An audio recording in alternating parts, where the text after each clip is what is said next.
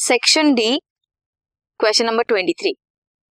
It is commonly observed that parents feel embarrassed to discuss freely with their adolescent children about sexuality and reproduction.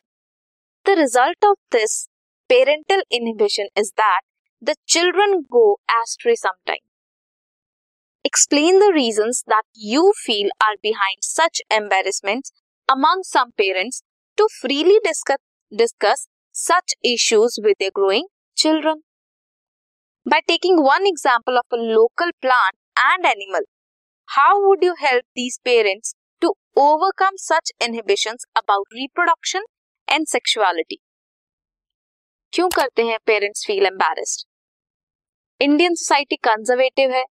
कुछ illiteracy की वजह से, कुछ misconception की वजह से पेरेंट्स अपने बच्चों को नहीं बताते एम्बेस फील करते हैं।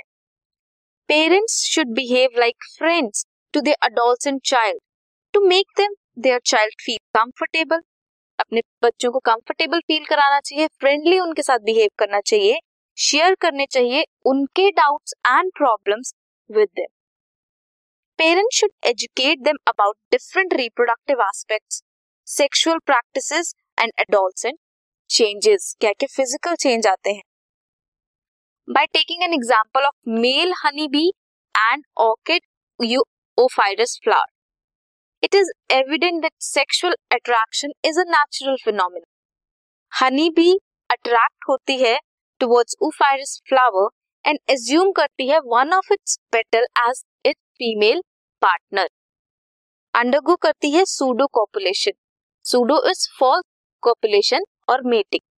Male honeybee with petal of a flower ये शो करती है that sexuality is a natural phenomena parents can discuss reproductive organ gamete formation fertilisation and sexual behaviour with adult and children this was question number 23